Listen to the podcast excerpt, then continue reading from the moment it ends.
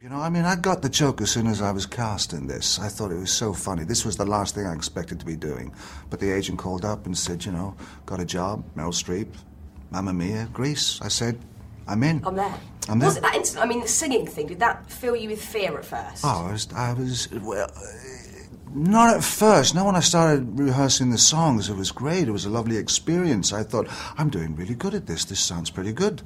You know, it wasn't until about you know many months later that my wife and kids told me they were terrified. the kids heard me singing on a Saturday morning, and they s- and they said, "Oh, what's Dad done? What's he doing? Oh, dear." From Chicago, this is The Unenthusiastic Critic, a podcast about destroying your marriage one movie at a time.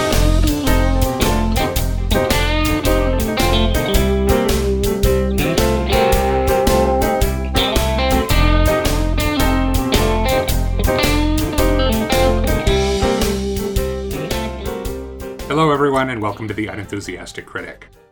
I'm Michael McDonough. I write about film and television at unaffiliatedcritic.com. With me today, couldn't escape if she wanted to, is my lovely wife Nakia, also known as the unenthusiastic critic. I don't like ABBA. Just want to get that on the record right Just- now. just get, let's just get that out there. Okay, so you've got a long day to look It's gonna forward be to. it's gonna be rough for me. On today's episode, Nikki and I are celebrating Mother's Day with the screening of a film that neither of us has ever seen before. Phillida Lloyd's 2008 big screen adaptation of Mamma Mia. I really don't want to do this How does that make this different than any other week? because this isn't even a movie you're like excited about or a proponent for. It's just because it's mothers. That's what's exciting about it. It'll be new to both of us. We can experience it I together. don't want to experience this. But first, in honor of the holiday, we're going to talk about mothers. And Nikia, as a dubiously relevant historical tangent, I realized going into this that I didn't actually know anything about the history of Mother's Day, so I did a little exhaustive research, Of course. which is to say, I glanced through a couple of articles and Wikipedia pages. Mhm.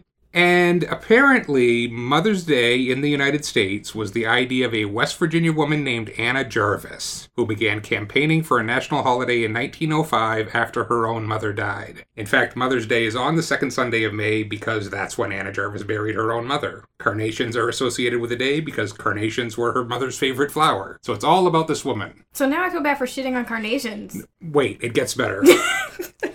so her mother, the mother that Anna Jarvis was honoring, was named Anne Jarvis. She bore 13 children, Too many but only four lived to adulthood because that's too fucking due to the many. crappy health and sanitation and you know Yeah. conditions of West Virginia in the 1800s. So Anne Jarvis became a social activist and reformer, advocating for improved sanitation and health conditions and raising money to help women in need. She created these what were called Mother's Day work clubs. that were like organizations of women that would help out communities and help improve conditions in communities and improve conditions for women. Okay. During the Civil War, these clubs established neutral aid stations, nursing soldiers on both sides of the conflict. In 1868, after the war ended, she organized a Mother's Friendship Day, an event to bring people from both sides of the war together to begin the healing process. So, she sounds like quite a woman, and her daughter thought that there should be a holiday in which every person could honor their own kick ass mother. But I feel like in everything that she did, our one takeaway from that was carnations and not the service part. Now we get to the crux of the matter.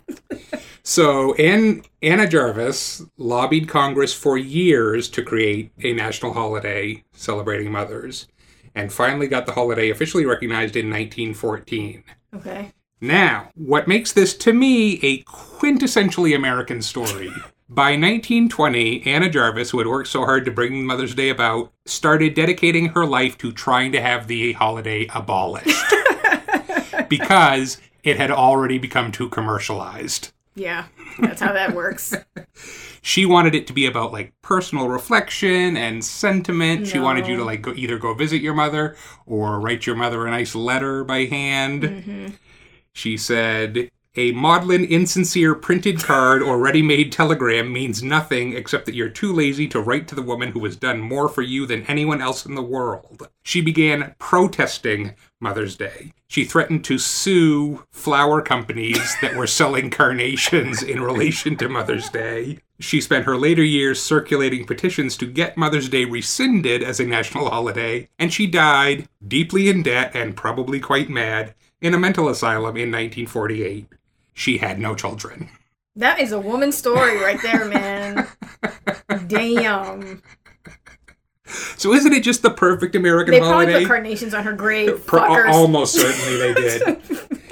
It's something that's supposed to be about gen- genuine sentiment and gratitude, and we instantly made it something commercial and cravenly awful to the extent that the person who thought it should be a holiday said, no, let's not do that anymore. That's wow.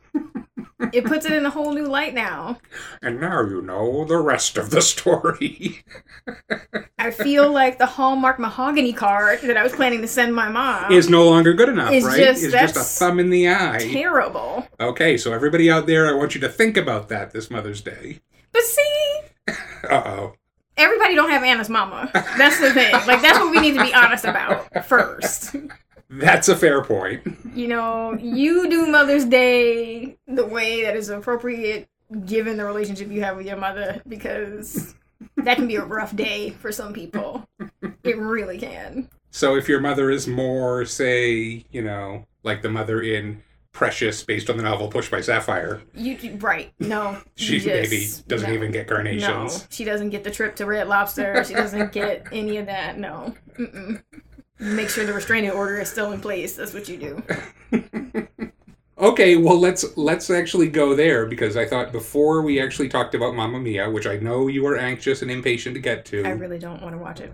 I thought first we would, you know, talk a little bit about moms in pop culture. Okay. So, who are some of your favorite TV or movie moms? Who who would you like to have as a mother if you were picking a mother from your pop culture options? Well, I don't know if I would pick any of these mothers. My favorite moms in pop culture tend to be the more sort of fucked up, interesting moms, or the moms that are like, "I will kill you for my child." Ah, Those are the, sort the of- fiercely Yes, the lioness, if Okay. we will. So Carrie's mom is just one of my favorite moms ever. Yeah. I love Carrie's mom. she was so godly. It was wonderful. It, not in a good way. not in any kind of no. That was a fucked up relationship. She will protect your dirty pillows, She you know? psychologically traumatized her child. In that same vein, to the extent Mm. that her child burned down the entire town and stuck like 150 kitchen utensils into her mother. But what we can say though is that Carrie may not ever have become Carrie had she not had her mom. exactly. But see, I think Carrie being Carrie is a great thing. I think that is wonderful. Carrie might have become a superhero without her mom. She could still become a superhero after she's, you know, dealt with her trauma by stabbing it and burning it. She dies. Oh, that's right, she does die, doesn't she? mhm. But she sort of comes back though, right? that's what we don't know. Carrie is amazing. Okay, I feel like we are off to just a bad start here. with Oh, Joan mothers. Crawford in Mommy Dearest, Okay. so- Another all So you went this way with this. stellar list. mother. Uh-huh. who is just all about cleanliness. She just wants clean things, you know? She's just trying to teach you right from wrong. Can I ask you a question? Yes. Uh, how do you feel about wire hangers? No wire hangers ever. Except I do have a lot of wire hangers. but then we can go the other way. Oh, thank God for that. And I really love the way motherhood and the relationship between mothers and daughters is represented in Joy Luck Club. I love that movie. Okay. And I love the way Okay. that it sort of digs into the nuances and the difficulty, both the beauty and the difficulty of the relationships between mother and daughter. Mm-hmm. And none of them are evil, really. They're just moms. Mm-hmm. Um, who else do I like? Carolyn, played by Alfre Woodard in Crooklyn, is a great mom, and that's Okay. probably the most sort of. Oh, I would just like to have Alfred Woodard for my mom. I mean, really, Like, that's a good choice just across there are just um, the board. Mm-hmm. some women you were just like, can you just be my mom? Michelle Obama's another one's like, can you just be my mom and like help me fix my life? Um, but yes, Carolyn is amazing in that film. Spoiler alert, she dies. Super sad. it breaks my heart. But yeah, she's amazing in that, and her relationship with Troy is particularly special. And then the other category Oh. is sort of spooky slash magic mom, which is where we get Okay. Bewitched, Samantha and Bewitched. Samantha, or her mom. I would appreciate either Okay, of those okay. because they're fab- and her mom wears a Who beautiful was was it Eudora? Was that her name? Something Uh, like that. yes, and Dora, And Dora. who wore fabulous caftans. You do like a good caftan. I love a good caftan, and I really don't like. I feel like caftans are sort of one of those garments that you have to earn. Like you can't just put on a caftan in your twenties. Mm-hmm. You have to be a certain You need to age, you be a have broad. to have achieved you need to a just certain amount of yeah. your You need to life. have earned some Mhm. stripes to be able to just rock a caftan all day. It's like in Breakfast at Tiffany's when Audrey Hepburn says a woman shouldn't wear pearls Exactly. before she's 40. There's you know, just like a. it's just you a just cutoff you have line not for the earned that caftan. yet. You Okay. don't get the caftan privilege. So I am very much so looking forward to my caftan time. Uh, and then the other one is um, Morticia from the Anna family. Wonderful mother. okay, that's those, So are, those are probably some my interesting Top choices. pop culture moms. It seems to me that you really want to have a fucked up childhood. I mean, I had a fucked up childhood, Which- so, which I- but I not in understand like that an 'cause- interesting cinematic way. It right, was that's just- it's more interesting to have Right. a fucked up childhood. yeah, Like spare me your you know your Donna Reeds and your all right, those people, exactly. those boring. Though I would love some cookies, moralistic. but you know, otherwise, moms. if I could get Carrie's mom baking me cookies, hmm I'd be a happy child. I don't think she baked cookies. They'd probably be in the shape of like the crucifix or something. Yeah. But I would love them. And I'd be like, oh, mom, you're so silly. She'd say you don't get any cookies because you're bleeding from your dirty place. Ooh, actually, you know who is the top mom Uh-oh. of all movie moms? Uh-huh. Mrs. Gump. Because she fucked that doctor so that her kid could get those braces on his legs. That is love. that is That some is love. That hardcore is some mama love. Because Self-sacrificing Uh, that doctor was not cute. from Mama Gump. and he was just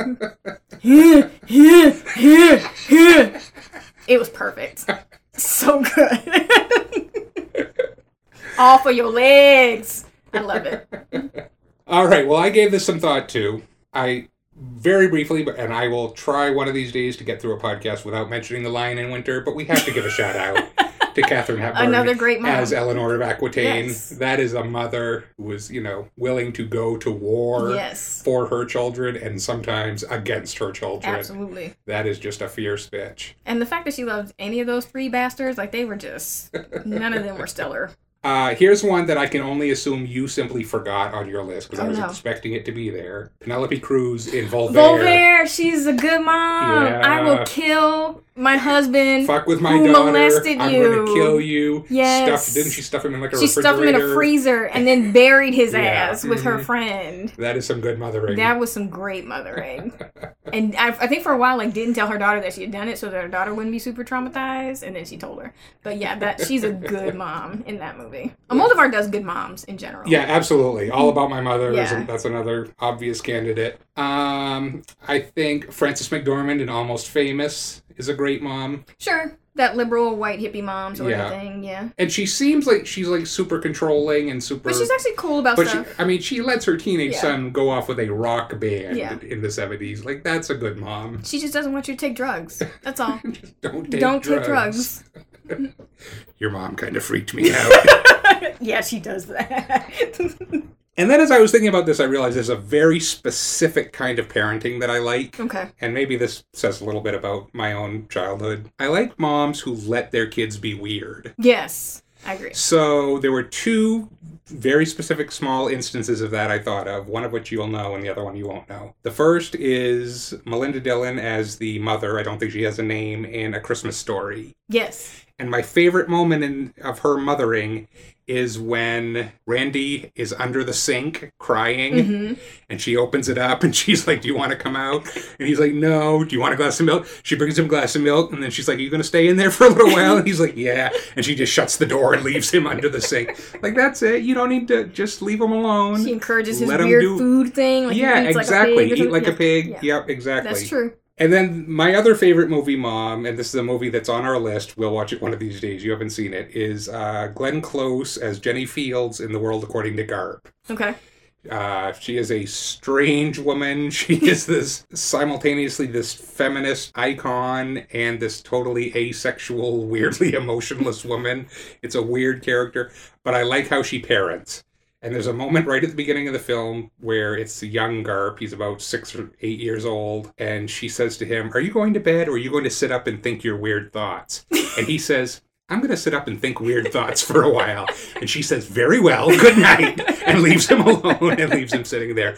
That's the kind of mom that I think every kid should have. I think that is a good mom. I definitely do. I think everybody would be happier if they were just allowed to be a little bit weird when they were kids and not forced to be normal. And then TV moms, I think uh, Mrs. Coach on Friday Night Lights obviously is a great mom. This is a show that you and I love. Probably a lot of people don't know. Paula Small on home movies. Another one who allows her exactly. kid to be weird. Another one. Brendan is just encourages making his all these weirdness. movies and she encourages it. and then I think we got to give a shout out to Diana Rigg as the Queen of Thorns on Game of Thrones. She is particularly great. Yes. I mean, she, probably had the best dying line ever, which is like, "Tell that bitch Cersei that I did it." Yeah, I want her to know it was me. I mean, Again, someone willing to murder Exactly. the king to protect her daughter from a shitty marriage. and then like, I did that shit. Too bad. But I think the greatest TV mom for me was Aunt Viv from Fresh Prince of Bel Air. the first Aunt Viv or the second Aunt Viv? Bitch, you know which Aunt Viv. the only Aunt Viv we recognize is Aunt Viv number one. Dark skinned, beautiful, professional, brilliant, take no shit Aunt Viv. That is who we love. There was no other Aunt Viv. I, I prefer the later Aunt No, Viv. you don't. And if you do, we have to get a divorce because that says a lot about your character. I actually have no opinion on this. I just know that you have a really strong opinion on this. Everybody has a strong opinion on everybody who's ever seen the show has a strong opinion on this. Okay, well, as they say, let's get off mamas now. Is that what they say? Because I just got off yours. There you go. Give you a straight line and you don't even take it. Because that's not your community. That's not your line. It's not for you. I recognize that. From the Bible to the popular song, there's one theme that we find right along. Of all ideals they hail as good, the most sublime is motherhood. There was a man, though, who it seems once carried this ideal to extremes. He loved his mother and she loved him, and yet his story is rather grim.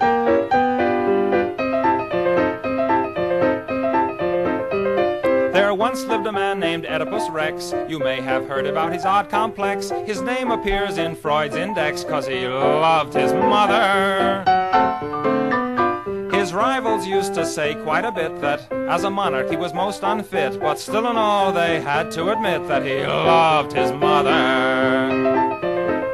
Yes, he loved his mother like no other. His daughter was his sister, and his son was his brother. One thing on which you can depend is he sure knew who a boy's best friend is. When he found what he had done, he tore his eyes out one by one. A tragic end to a loyal son who loved his mother. So be sweet and kind to mother now and then. Have a chat. Buy her candy or some flowers or a brand new hat. But maybe you had better let it go at that. Or you may find yourself with a quite complex complex, and you may end up like Oedipus. I'd rather marry a duck-billed platypus than end up like old Oedipus Rex. okay, so let's talk about Mamma Mia. I don't want to talk about Mamma Mia. And shouldn't you be like shouting it? Is it Mamma Mia? Mamma Mia. So I I had a hard time picking a movie this week. I I thought about doing a horror movie because first of all we haven't done a horror movie yet Sure. for the podcast, um, and there are a surprising number of horror movies that work for Mother's Day. You Moms already are you already scary. Mm-hmm. mentioned Carrie. That would be a great Mother's Day movie, but you've already seen it, and you've already seen Psycho. You've already seen Rosemary's Baby. You've Mm-hmm. already seen The Exorcist, Cujo. Hand that rocks the cradle, The Babadook. These are all great Mother's Day horror movies, and yet Can you've I already add seen one to them. that that we sure. maybe that I've seen, but just for the listeners out there? Uh-huh. Um, what's that movie? Slither, Yes. because the alien thing impregnates that random like. Oh, chick, she becomes, and like, then as big as a house, Right, and she she's births all the Slither worms. Another good one. Good Mother's Day. Movie. Another good Mother's Day movie. um, we came dangerously close to doing David Cronenberg's The Brood, which we will watch, I think, one of these days, probably for our Halloween marathon. Mm-hmm. But it's a little obscure and it's a little hard to find, so I didn't want to do it this week. So I decided we would horrify you in a different way. musicals will do it. I'd rather watch that lady burst full of worms. So I kept looking at, you know, internet listicles are a podcaster's best friend. So I kept looking, you know, what's a good Mother's Day movie? And Mamma Mia was on all of these lists. And at first I ignored it because I hadn't seen it and had no desire to. And then I thought, you know what? We should experience Mamma Mia together. This is a worldwide phenomenon. Let, let's talk about that. No, okay. The stage show opened in 1999 at the West End Theatre in London, and then it played in London for the next 13 years. It opened on Broadway in 2001 and played for 14 years. 5,773 performances, one of the longest running and most successful shows in Broadway history. Mamma Mia has played in more than 50 countries, translated into 22 languages. It's kind of like, just like they say, you know, you are never more than six feet away from a rat. I think you are never more than an hour away from a performance of Mamma Mia. That's not a good thing. According to Wikipedia, there are at least seven performances of Mamma Mia being performed around the globe on any given day. Oh my god. And I think that's a conservative estimate because I did some I did some looking around on this. If you go online right now, you can buy tickets to see Mamma Mia in Columbia, Maryland, Philadelphia, PA, St. Paul, Minnesota, Fort Worth, Texas, Sacramento, California, and Oklahoma City, Oklahoma. Those are all terrible places. Internationally, tickets are currently available for productions in the UK, Canada, Australia, Austria, Germany, Italy, the Netherlands, Switzerland, Finland, Slovakia, Romania, the Czech Republic, and Singapore. And my search was far from comprehensive, so I'm sure there are more. Mamma Mia is playing in dinner theaters and on cruise ships. It's playing right now at the Drury Lane Theater, a few miles from us here in Chicago, if you would like us to go see that. I would not. According to Wikipedia again, over 60 million people have seen Mamma Mia on stage. That's ridiculous. I don't know how that's possible. I really don't. And it's so popular, they made a movie. The one movie Meryl didn't win shit for. Let's talk about the movie. Okay. 150 million domestic box office, 600 million worldwide. Just to put that in perspective, in 2008, Mamma Mia made more money worldwide than Wall-E, Iron Man, and Twilight. Well, fuck Twilight, but Wally, really, people? In the UK, and this is a British film, it has a strong British following. Mamma Mia is the sixth highest earning movie of all time and the fastest selling DVD in British history. That's insane. It m- earned more money in the UK than all but one of the Harry Potter movies. So we hate them for this and colonialism. Got it. You are going into this With the right with spirit. hate in your heart. Not hate. You need to open your heart No, my heart is closed. to what I assume is a touching story Nope. full of laughs and tears, Nope. full of classic Swedish music. Are they Swedish? Is that what ABBA is? Swedish? Uh, I don't know. There's something. that's a good question. Are they Swedish or German? Swede. Swedish. Okay, there we go. Classic Swedish pop rock. It's a lot of umlauts. I've seen a lot of umlauts. yeah, no. So I guess we can have the what do we actually know about this movie thing. So I know the basic plot Okay. because they talk about it in an episode of 30 Rock. Okay. Fondly. Yes, Tina Fey is very excited because that she's able to sort of reenact Mamma Mia in a real world situation. So my understanding is that it's a My Three Dads thing where there are three men who could be the father of some woman. I don't know who the characters are. of some woman and so she they get invited under some sort of false pretense Mm-hmm. in an effort to figure out who the dad is. Who the dad is. Okay, that's about all I know about it. so too. it is basically a um, I do not know which of those three men is the dad. So um, I'm- Maury Povich I'm excited to find episode that out. set to Amma. You are not the father. Waterloo! how can that possibly be a bad thing? Because it's bad. Because it's just bad. So I'm trying to go into this with an open mind. I like musicals, though I generally do not like jukebox musicals, which is Mm-hmm. what this is. And one of the things that happened when this movie came out is that it was apparently panned by all the male critics, Okay. and women got very defensive about it. What was it that the men were Well, they, criticizing? they thought it was awful. They, apparently, they just thought the movie was bad. Okay. But it is a all female production, director, writer, producers, um, and it is celebrated as a movie made by and for women and about women. That doesn't make it good. Equality means you can do shitty shit too. There was an article in The Guardian in 2008 in which they asked prominent feminists why they love Mamma Mia. Uh, Julie Bindel, who's a writer and feminist activist. She's the co founder of Justice for Women, an organization that advocates on behalf of women who have killed abusive men. So, this is I'm a all about that. hardcore feminist. Yeah. She said, I loved Mamma Mia because it made me feel happy for the first time ever. I'm usually a miserable bastard, but I was smiling for 12 hours, which is the longest I've ever smiled. Something is wrong with her life. That's not. That's no, no. Jeanette Winterson, who is a writer I love, you do love Jeanette. was interviewed. She said, I love it because it's a film that celebrates women and women of a certain age. It's very unusual to see a film where the men come out looking completely ridiculous. Not in a nasty way, but they come out looking like trumps while the women are gorgeous and wonderful. There are so many films where the women are sidelined and marginalized. Just to turn that around is in itself a political act. See, I feel like it can be all those things and still be a shitty movie. That's the thing. I am trying to get you to go into this with an open mind. I'm not going to. in a spirit of celebration Mm-hmm. of feminine power and Swedish music. Nope. not gonna happen. So, what are you expecting from this movie? I'm expecting to hate it. So the only other time I've really encountered ABBA music is in uh, the film um, Muriel's, Muriel's Wedding. Wedding. Didn't like it there. Love Tony It Collette. was used to excellent purpose It in was that used to film. excellent purpose in that film. I, I like the movie. I do not like ABBA. I don't really have any feelings about Mm-hmm. ABBA one way or the other. I think maybe my older sister had some ABBA ABBA records. Mhm. They were a little before my time as far as pop culture goes. yeah. Uh, yeah, I don't really. It's dangerously close to being disco, so I just avoid all of that. I probably do not know that many ABBA songs. I might recognize a couple of them. Yeah, no. You probably know them all and will be singing along with the lyrics. I will not be singing along with any of the lyrics. And the few people that I know are in this film are not known for their voices, so I'm not looking forward to hearing them sing. Meryl has a lovely voice. Does she? She does, actually, I think. I don't know that I've ever heard Meryl sing. know. Um, I'm pretty sure. Oh, she was in, uh, I didn't see it, Into the Woods a couple years ago, which is Oh a god, that musical. looked terrible. But apparently she sang very well. Wasn't Johnny Depp like a wolf? The big bad wolf in it? Uh, that's entirely possible, yes. That looked horrible. In fact, there's a state, there's a filmed stage version of that with Bernadette Peters. We should probably put that on the list. Maybe you and I will watch that Why for the would podcast. we do that? Why wouldn't we do that? Because it's terrible. Why would we do that? Because Into the Woods is not terrible. Okay. Not, you know, any more terrible than all the other musicals you hate. Right, but so you keep making me watch them though.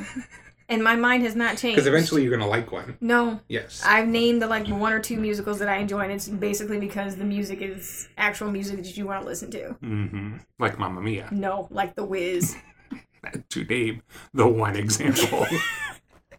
if I don't want to actually listen to the music outside of the film, then I don't. I just I don't understand the point. I think you're going to come away from today with a newfound love of ABBA. I think I you're going do to be not uh, think so. downloading the entire I will not be doing that. complete discography No. of ABBA. You know, anybody else? Fleetwood Mac, I'm on board. Let's do it. Any anybody else? Just I can't get down with ABBA. I wasn't 100% confident in my ability to say the word discography, and I'm sort of proud of myself for getting through it right there. That's a low bar. Well, I, I take what I can get these days as far as self affirmation. Well, apparently this is going to make you feel the best you've ever felt in your entire life. so you got that to look forward to, which is nice.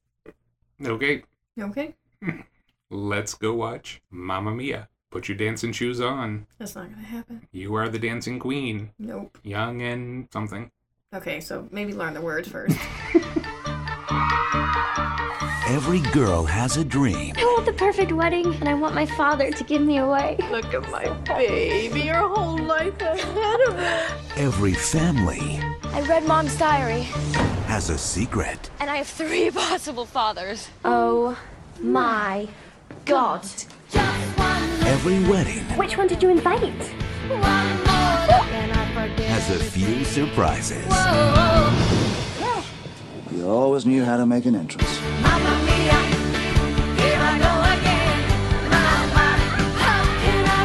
There were three guys around the same time. Shady lady. The last time I saw your mother, she said she never wanted to see me again.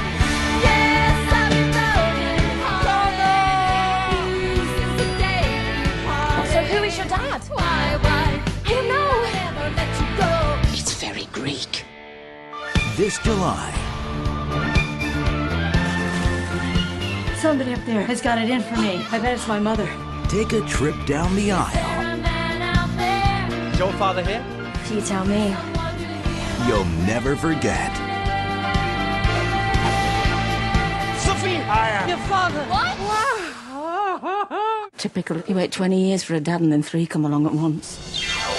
Universal Pictures presents I've got three dads coming to my wedding, and I have to tell two of them are surplus, only which two?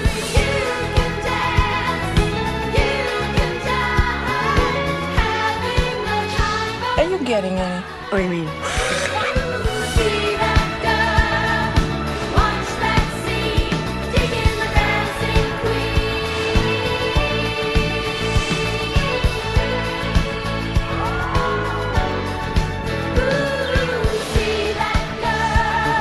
I don't care if you slept with hundreds of men. I haven't slept with hundreds of men. Mamma Mia. You sound like you're having fun already. Oh, we are. I used to have fun. Oh, we know. Okay, during the break, Nikki and I watched Mamma Mia. We finished watching the movie about 20 minutes ago, so according to that woman we quoted earlier, Nikia should still have 11 hours and 40 minutes of smiling left to do. Am I smiling? Is it possible you just haven't started your 12 hour smile yet? I don't think that that's what's happening. No, Is it going to happen? it is not going to happen. There will be no 12 hour smile. Were there any smiles at all? No. no, there were not. So, uh, how, how you feeling? Like I wasted two hours of my life. We're in Chicago. It's nice outside. I could have spent some time outside. Instead, you got to go to the Greek Isles Well, actually, I didn't. and see some dancing and some singing and some farcical shenanigans and hear the unforgettable music of Swedish pop sensation, ABBA. This is me glaring at you now. Yes, I know. I'm familiar with the glare. I have seen it many, many times over the past, you know, decade plus of my life. I saw it many, many times during the film. Yes, you Mm. did. Basically, whenever the music began to swell and some we it became clear that someone was about to sing a song, you whipped your head around and glared at me Yes, I did. through most of the song. Which was most of the movie. Yeah. So, okay, so you admit that there's a very real way in which you have not even actually seen this movie because you were glaring at me during it instead of watching the movie. So, I think probably we need to watch Mamma Mia again. I've seen all the Mamma Mia I'm going to see. Do you have anything to say about it? So here's the thing. Speaking of the past 12 years of my life, no conversation that began that way has ever been a happy one. I feel like it's a weird movie to even sit down to critique because it is obviously created with a certain audience in mind. and I am not that audience. So I You could be that audience. No, I really If couldn't. you would just embrace it, you could be No, that it's- audience. No, I do not have it in my soul to enjoy that film. Okay, stop there. You just basically wrote the opening paragraph of Roger Ebert's review. Okay. He talks about the thing. He says there are wall to wall songs by ABBA if you like that sort of thing. I don't. Not much. but here's the fact of the matter this movie wasn't made for me. It was made for the people who will love it, of which there may be a multitude. 60 million, apparently. The stage musical has sold 30 million tickets, and I feel like the grouch at the party, so let me make that clear and proceed with my minority opinion. Exactly. That that movie was not made for me. I knew that going in. Obviously, I, it was just never going to resonate with me. I'm not a fan of ABBA. I'm not a fan of musicals. I don't like ridiculously contrived plots that are all hinging on somebody choosing to have not have one conversation, like literally one conversation. So please describe for our listeners in case they have not and do not wish to see Mamma Mia. Mm-hmm. Please, please describe for us the plot, which I think is very sort of Shakespearean. Nope, I think there's kind of a Shakespearean comedy nope. classical structure to this story. So, I mean, it's basically what I said at the beginning, which is it was a Maury Povich episode set to ABBA music, except without the science, because there was no DNA test done to actually find out who the father was. Uh, yes. So apparently, Meryl Streep's character was young and wild and throwing that thing around, as one does. Are you slut shaming? I'm not such. I celebrate. Throw it around, girl. Okay. Do your All right. thing. Um, and she slept with three dudes within the span of like six weeks or something, and came up pregnant. Um, and raised her daughter and basically told her daughter that her father was some one night stand that she never heard from again. Mm-hmm. Mhm. There's no reason to know him. Blah blah blah. And now they live in this quaintly dilapidated hotel on a Greek island together in a codependent relationship akin to the Gilmore girls. and so the girl, I guess all her life has been pining for a father, which overrated, and decides to, she finds her mom's diary, finds where her mom talks about her freak Nick Summer, and she writes three letters to the three men that her mom got it on with and invites them to her impending nuptials Mm-hmm. and they all show up weirdly. Um, apparently because Meryl put that They not only show up, they like race to They're- the airport, which to me and then race to the dock to catch the boat. meant that she had magic between her legs because they were very excited to see her again, and they obviously remembered it 20 years later. Okay, that your explanation there becomes a problem at the end of the movie. It does. But let's let's It stick a does, pin in that for now. Which is one of the many problems with character in this movie. In fact, okay, let's let's pause here for a second. Okay. And I'm now I'm going to be the nitpicky grouchy guy, and I realize bringing any semblance of logic to this Right, film no, yeah. is a waste of energy. Mhm. I'm going to do it anyway because Okay. that's the guy I am. Sure. So there is a a sequel slash prequel to this movie coming out. Mhm. I think this summer. Mm-hmm. um, that is supposed to be the flashback to Her Meryl Freak Nick Streep- Summer. her Freak Nick Summer with Okay. these three dudes. Exactly. I am curious to see when that movie takes place because the timeline It's all over the place. is all over the place here. one dude was she's punk, like she's supposed to be like a flower power yeah, girl. then flower child, 60s thing. Right. The other Colin Firth was like Punk, punk, British like punk. Yeah. 70s Mhm. era, seemingly. Um, I don't even remember what the other guy was. He was Pierce was just there. Pierce was okay, whatever. But the girl Amanda Seyfried in this film is 20 years old. Yes. 20 years back from any point that this movie could conceivably take place. They talk about the internet in this movie. Yes, they do. Okay, so let's cut that off. Let's say 2000 is the earliest this Okay. movie could take place. That means her Freaknik summer, as you're discussing it, her summer of slut, was 1980. Yeah. Doesn't work. that doesn't work for the flower power thing. That doesn't work for the punk thing. That doesn't work at Maybe all. they just held on to those identities for And- longer than other people did. Unless I misunderstood, Pierce Brosnan said that he like designed this hotel, like Yes, he drew it on on a the back of a backward mac- napkin, napkin. Yeah. and then Meryl Streep built it. The fucking hotel is 20 years old. it looks like it's 150 years old. It looks like it's dilapidated, run down, like it's an old Greek building that has been crumbling over the Mhm. ages. It's 20 years old. Yes. Well, she had to build it by herself, so you know it's not gonna be. The only way any of this makes sense is if Amanda Seyfried is actually 45 years old. But ABBA, and just looks good for her age, and her mother's been lying to her about how old she is. I don't know what the hell's going on with this. Okay, I'm done with that. Are Carry you- on. are I think you- so. I think so. yes, please continue. and well, I mean that's a good point, right? Because the ABBA ABBA was what the seventies. Uh, yeah, early 70s actually was So their then, if heyday. we're yeah, if we're in the eighties during the Love Fest and everything, Mhm. what is the connection to why is ABBA everybody's favorite group in this film that they know all the songs to all? I don't know. All the I words don't to all know. the songs. And uh, the stage play came out in 99, so even 20 years, again, it was Yeah. still 2000, we're still looking at 1980. Okay, so let's just say what we don't have is math or science in the form of a DNA test. Okay, right. So where was I? Okay, so uh, the, getting married, the three right, dads. the three, the, my three dads come to No- the nobody's island. telling anybody anything. Nobody's telling That's anybody So anything. completely obvious because that would just make too much sense. because the story would, the very minimal story that there is in this film would be dealt with in about forty-five seconds. which would be so much better. Um, but we don't do that. Um, who else? So, and then uh, Meryl's friends from childhood, Christine Baranski and Julie Julie Walters. Julie Walter show up very loudly. Yeah. And they commence, you know, reliving their raunchy childhood. and then just a bunch of fucking singing and making sure that one person doesn't talk to this other person, and then There's all this there's all this stuff that is set up like it's going to be a complicated plot. Because first, like Amanda Seyfried, her name is Sophia or Sophie. Let's call her Sophie. It's easier. So Sophie's going to hide these three men right, in the goat house right and not tell Meryl Streep until the that wedding, they're there until the wedding. right, It's like okay, so we've got these kind of shenanigans going on. These sort of you know everybody's hiding out, secrets going on.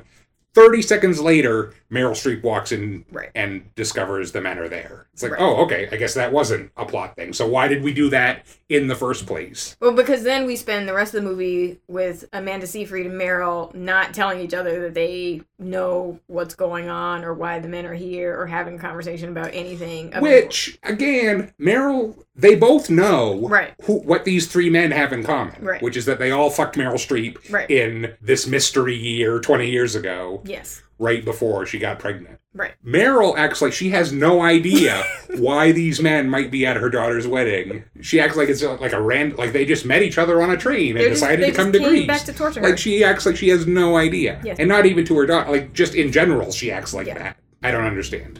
There's nothing to understand in this movie. Okay, That's that's where you're messing up. You you you keep looking for a through line, and there really isn't one. The only through line is ABBA. And Mm-hmm. do you, do you need more than more of a through line than I that? would I would like, but apparently, you know, I just okay, I'm sorry. Carry on with your plot synopsis. It doesn't matter. Um, I mean, the end of the story is all of this is for Amanda's Seyfried's wedding. Yeah. And she ends up not getting married yeah. because she realizes it doesn't matter, even though she went through all of this. It basically seems like she staged the entire wedding Just to, to get find the out three dads who here. her dad was, Right, and yeah. then decide she doesn't need to know. No, she's just gonna go which one was travel. her dad. and they decide to just be a third dad.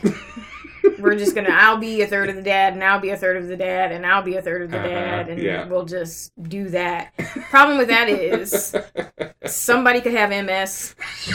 Somebody could have depression. Cancer could run up in somebody's shit. Like it's really sort of important to nail that kind of shit down. Just go take the DNA test and figure out who your papa is. They came all this way. I don't understand. this. Like, Somebody might need a kidney. Right? Like this whole shared father thing, or maybe not. maybe you just find out who your dad is and the rest of them could just be uncles or whatever, but like let's not let's not do this. And then Pierce Brosnan realizes that he has been in love with Meryl Streep's character for 20 years, and so he decides, why waste a wedding? And he and Meryl get married. And you think the movie is over, and it is not. We've still got nine songs to go through. Because all of a sudden, Colin Firth's character is gay, and all of a sudden, That came out of nowhere. Julie Waters is in love with uh what the fuck is it? Stellan, Stellan Skarsgård. Skarsgård, who was weird casting for a Super weird. Like frothy I musical. think the to begin last time with. I saw him was Girl with the Dragon Tattoo. and I have to say I prefer him as a murderous psychopath than whatever the hell was going on in this movie. It was so random and weird. you know, he does Lars von Trier movies, It's, and, and he should Mm-hmm. Mamma just Mia. right. No, it's a it's a weird. That makes me think you're a weird person because those two identities shouldn't exist in I the just, same I body. just want to know who it was that said we need a, we need a good song and dance man. Who's available? Skarsgård. Skarsgård. Maybe it's a Swedish connection. I don't know. I really don't know. I want to know who said, let's give Pierce Brosnan 10 fucking solos. Oh my god. that was another interesting casting choice. I mean, Pierce is fine, the acting fine, the but he he did get the lion's share of the singing, which was a problem. He sounded terrible. Like a dying goat. the whole time, just like, shoot it! Shoot it! Just, it's that sort of feeling of secondhand embarrassment for someone where you're just like, oh god. Oh no, sweetie. You were James Bond. And he gets the big love songs. He does, and he is not equipped for them, like at all. I just that was some painful shit for me. It really, really was. Seeing Julie Waters get up on a stage and sing what the fuck was her song? Uh, she did take a chance on me. Take a chance on me. This like thirsty woman song where she's like chasing down Stellan Skarsgård. I just I felt embarrassed for. And then everyone. earlier we had Christine Baranski do uh, "Does Your Mother Know?" yes. singing to the young bartender that Which I'm just like. And here's the thing: if Uh-huh. everybody was there and it was like, you know what, we get to go to this Greek island, and you're gonna pay me millions of dollars to be in this movie, and I just get to have a good time and sing ABBA songs, Mhm. and they were really loving it. Good on you. uh That's an awesome scam. But it was not enjoyable to watch. Okay, s- let me stop you there because you just wrote the last line of Ken Turan's review in the LA Times. See, I I've always known you could be a film critic and you're you prove it every week. Kenneth Turan said, "A sage once advised being wary of movies in which the people on screen are having more fun than the people in the audience. Mamma Mia, was that good advice?"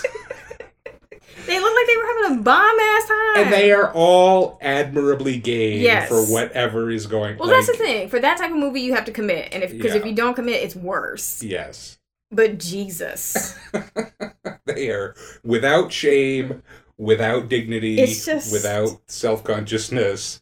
They all go for it. I can't. And then eh, I- I mean, like, one of the or at least maybe two, both of the sort of reviews that you read earlier from Jeanette Winterson and then the the Mhm. act, the feminist activists about how this was like sort of a Yeah. political statement in a film. Uh huh. I didn't get that at I all. didn't get that. E- I mean, yes, they are older women being sexual. right. They're being and raunchy and making you know But sex jokes and stuff, and that's Not well. not well, and also like I just to what end, she ends up marrying Pierce Brosnan anyway. right. The it's not- second he proposes, right? and she even has a song earlier in the About film. I want a rich man to take care of me, so I was just kind of confused. This is not a feminist. the only moment that I anthem here. sort of saw that was um, another song. Meryl and her two friends lead like a woman parade while they're singing "Dancing Queen" through the town, Uh-huh. and so you see women, you know, dropping their work and joining the parade. Yeah. And you know, I'm taking to take off my apron from cooking dinner for my husband, and I'm going to join the woman parade, and then everybody jumps into this like sea or whatever, and like some feminist baptism or something. I don't know. But it's just like this is what we think a political statement is. Uh, yeah, apparently. And I agree that there aren't a lot of there's not a lot of representation of women of a certain age who are sexually active and and vital in that sort of way. Right. I just this wasn't it. No, and Meryl, you have the clout to get better ones made than yes. So I was expecting some big, you know, rah rah feminist movie, and it's just like, okay, this. that's Yeah. So here's the thing. I went back and looked at that article again briefly, and I, I realized that none of those people, though there's some, some great writers and some great activists, and Mhm. none of them are actually film critics of any kind.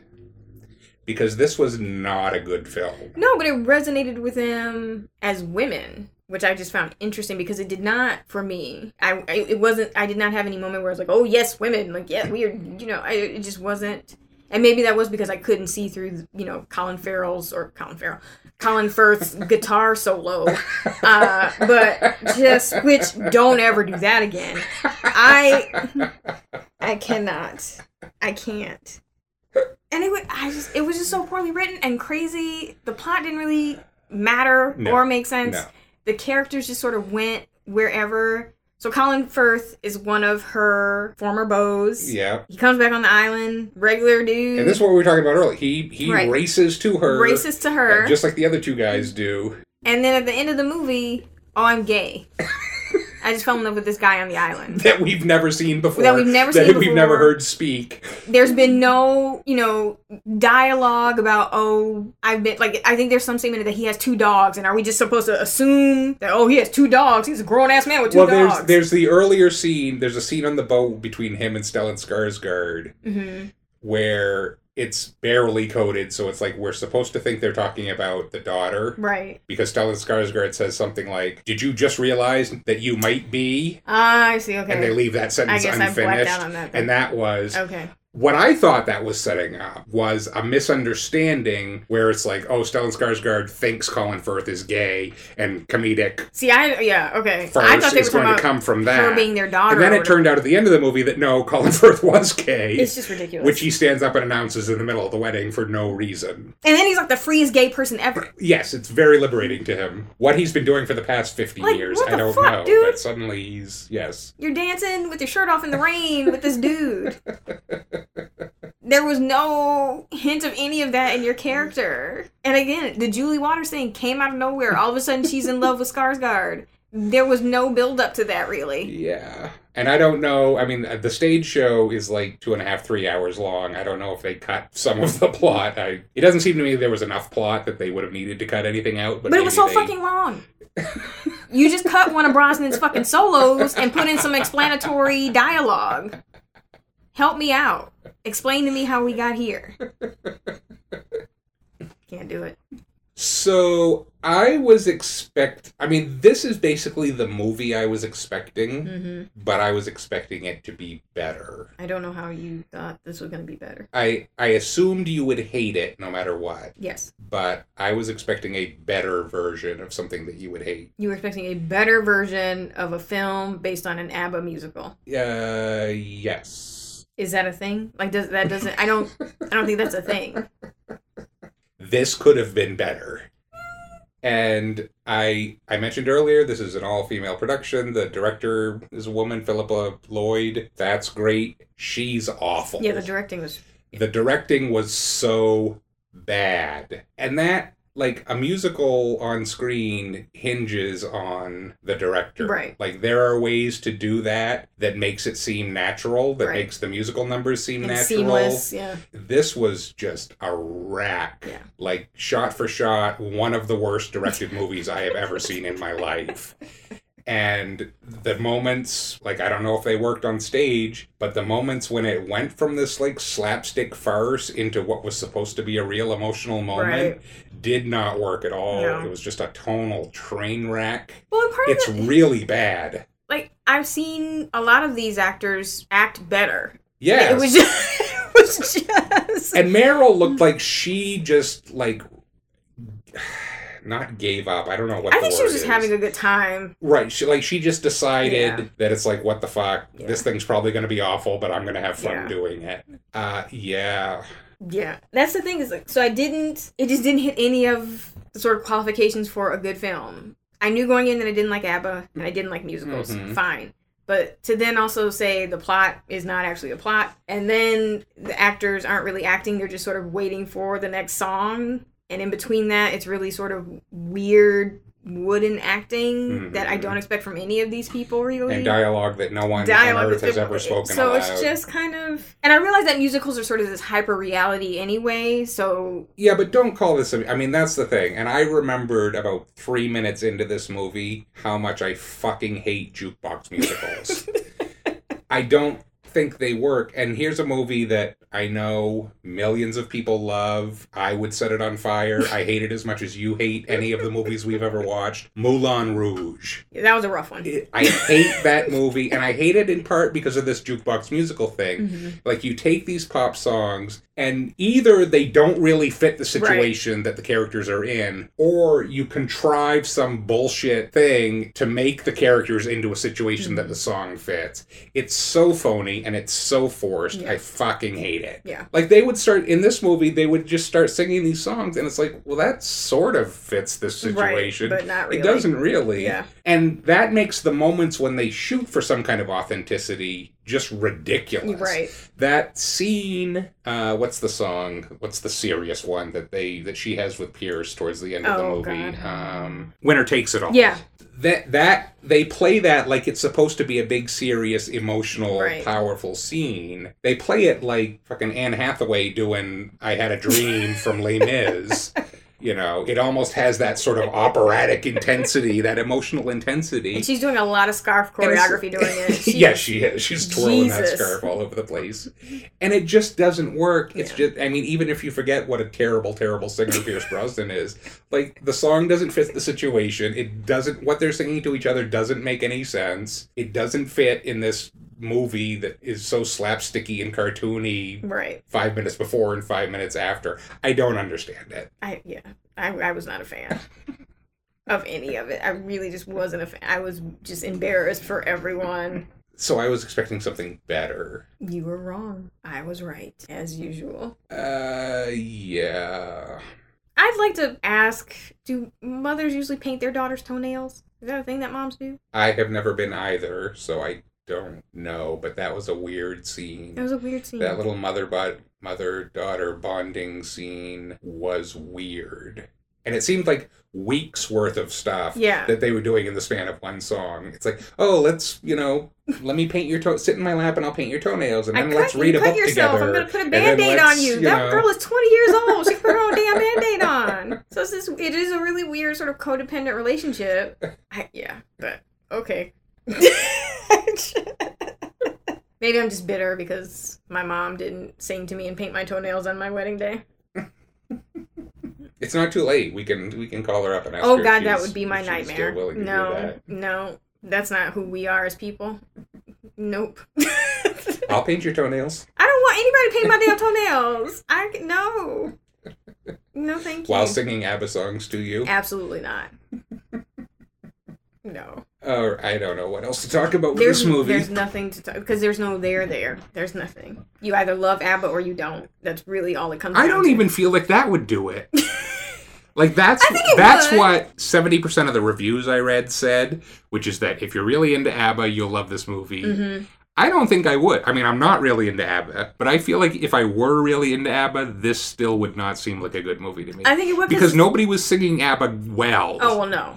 Well, but okay, but here's the thing, and so Okay. we have talked about this across a number of films. hmm It's something that you can relate to because you also cannot sing. You too can join Is that a general you, or are you talking directly to me? When The you say editorial you. Okay. you Because too- it's true, I can't sing, but I feel like it was Oh, I hurt, can't it was either. hurtful of I'm you not- no, no, to no. look at me and No, no, say no. Mm. you can't sing. No, no, no. I put myself in that as well. Okay. In my head, I'm Mariah Carey on a good day. Okay. In real life, I'm Mariah Carey at that New Year's Eve performance where the backing track was not playing and she was just sort of standing up there with a mic making weird noises.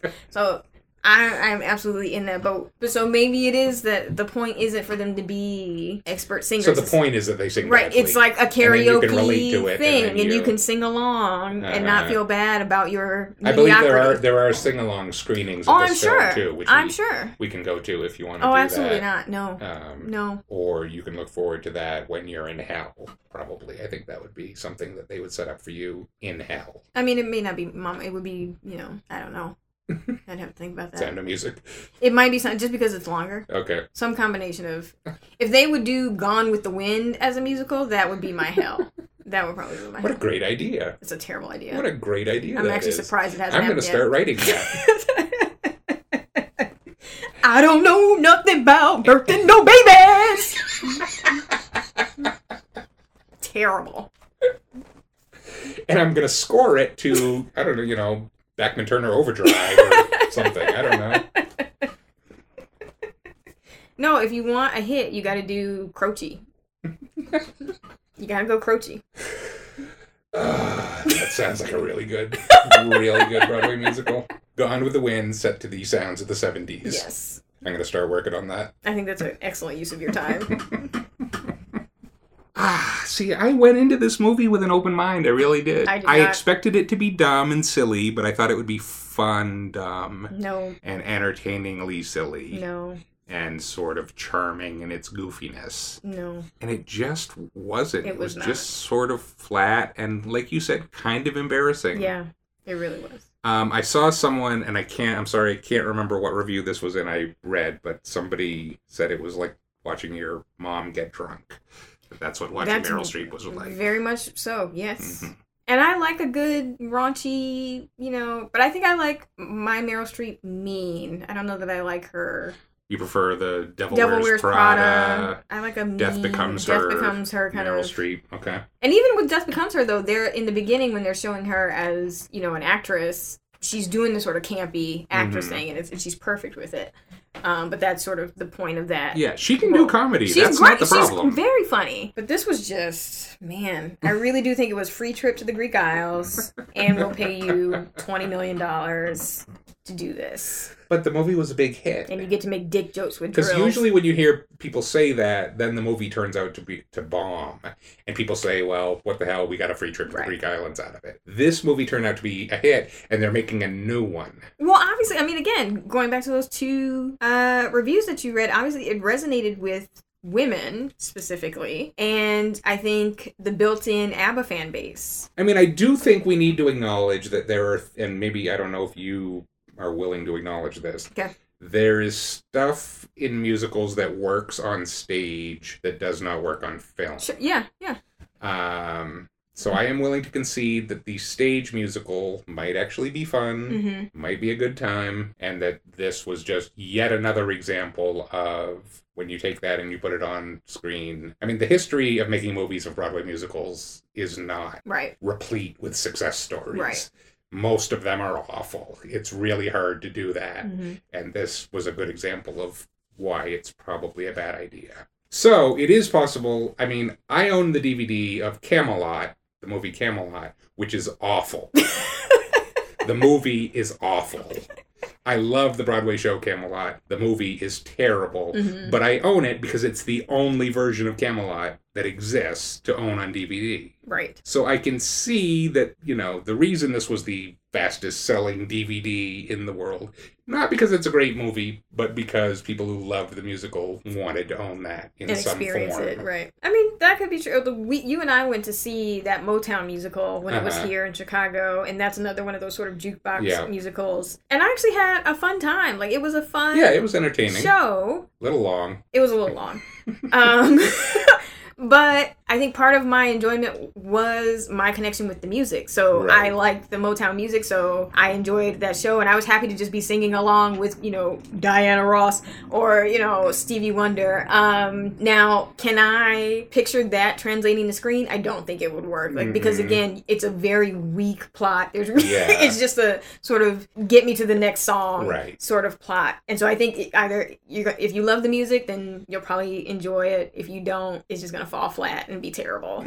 So I'm disappointed.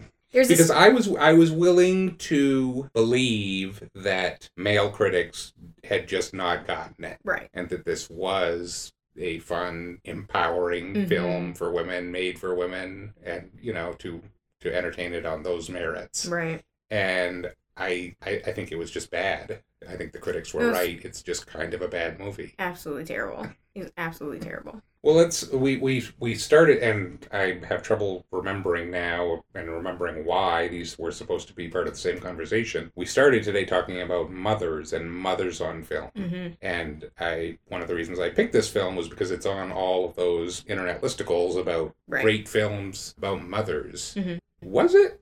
I mean, again, like they obviously had. Our understanding was supposed to be that they had a good relationship, but what we saw was terrible communication between two people. Um, yeah, so I mean, And it wasn't really even that much about the mother daughter relationship. They have Uh, a couple of scenes together. No, yeah, no. I mean, again, I think there were points where they were maybe trying to get at that. Um, there was the storyline of, you know, They can't see air quotes. right- you know. sorry, air quote storyline of Amanda Seyfried deciding to stay on the island and be with her mom instead of going to see the world. Right. And the whole sort of conflict there. So I think that there was supposed to be all of this meat to the relationship Yeah, that, we that was just some weak ass shit. it though. was some weak ass shit.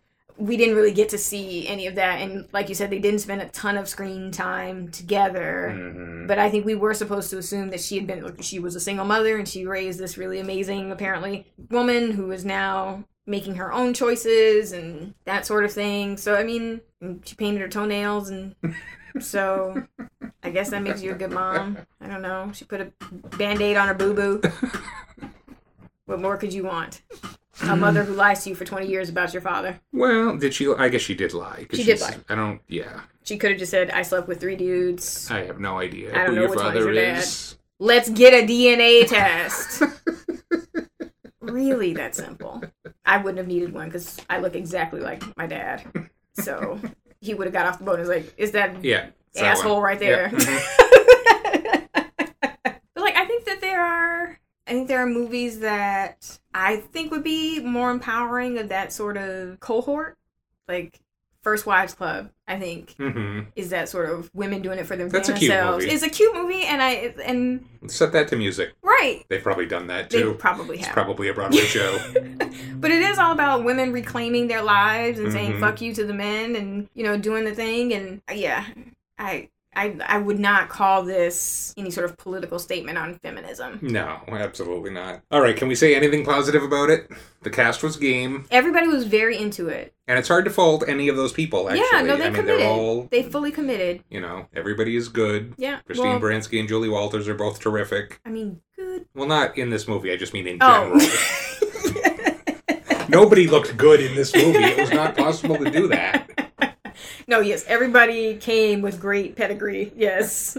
They all just checked their dignity at the door, Yeah. and And that's, I mean, and that's And went for it. okay. Have a good time. i if they had put their faith in a better director, I think that might have been more justified. And script writer, Yeah, well, um, I mean, the script, the screenwriter is the writer of the Broadway Musical, show, yeah, so I guess, yeah. um, which has achieved some success. So I guess very true. probably she wasn't going to rewrite it for the screen. It is what it is. Did you like any of the the musical numbers? No, I don't like ABBA. It's not really my genre. Was any part of this fun? You know what? So as the credits were rolling and the cast came out in the, s- In the super spandex ABBA disco outfits. uh, Disco outfits, right? and sang a couple ABBA hits. That was actually fun because it was just it was as if you had gone to a karaoke bar with these actors Yeah. and they were up there just That's having that's apparently how the a good Broadway show time. ends. After the story ends, Mhm. the cast comes out and says They just do the goodnight, and then they songs. just do a couple of those songs See that's yeah. in the silly I outfits. mean that's just that's fun. And again, Colin Firth is getting his fucking life. He's in this spangle spandex outfit and he is shaking it, okay? Like you think this was very freeing for. I Colin, think don't Colin you? found a little something After playing through Mr. this Darcy and all role. yes, these other exactly. and the roles, like yeah. the stuttering pr- uh king, what was his oh yeah, the King's like, Speech, he, get- he plays these you know very buttoned down, very roles. buttoned up dour characters Uh-huh. you put him in some rainbow spandex and put some abba on shut up Again, probably a really fun movie to make, right not necessarily fun to watch. unless you love abba i which think is if you more love or less abba exactly how I feel about soccer, but I guess that's a side note. oh my lord the whole world loves soccer and you are the only person that does Fun to play, not fun to watch. that's how i feel about baseball it's boring as shit and you're just watching these dudes sort of trundle to base Baseball's boring while you're playing it too. So is there's it no- well okay Yeah, I have nothing else to say about this film. because there's nothing I really don't know what to do with this conversation. this is why we don't watch movies that I haven't seen. twilight all over again It's not as bad as Twilight. It's pretty close to Twilight. It was at least less of an investment of your time That's the only than the difference. failed Twilight experience. That was horrifying. Eight hours and you got nothing out of it. wasn't eight. Uh, it was We- pretty. It was yes, pretty, it was. It was pretty close to eight hours. Yes, it was. Yeah, okay, we it watched like was. three We of watched those three of those shitty ass I movies, kept thinking they would get better. I kept thinking and I came away with nothing would be to say. something to I had talk about. absolutely nothing to say other than I hate you. this is terrible. I'm trying to. Did we ever do any? The other, the only other movie we ever did that neither of us had seen before, I think, was The Help, Oh God. and I think that one I was pretty confident you would have things to say Well, about yeah, it, no, and there's you did. plenty to talk so about with that. Yeah, That was on the blog, sure. so that one went okay. But yeah, yeah, this was not one of our finer moments. I don't no, think. No, I don't think we served moms very well with this. No, outing. we probably, you know, mm, yeah, no, we could have done fucking terms of endearment or something. I don't know. I thought this would be more fun. Yeah. No. We got nothing. We got nothing this week. Sorry. Sorry, moms. Next year on Mother's Day, we will try to do better by you. Well, I, I think the moral of the story is that we shouldn't be celebrating Mother's Day, right? If we want to honor the legacy of the person who started Mother's Day, is don't celebrate Mother's Day. I could go for that. I, I, I would sign that petition. Yeah. In conclusion, Mrs. Gump is the best movie mom. Fuck everybody else.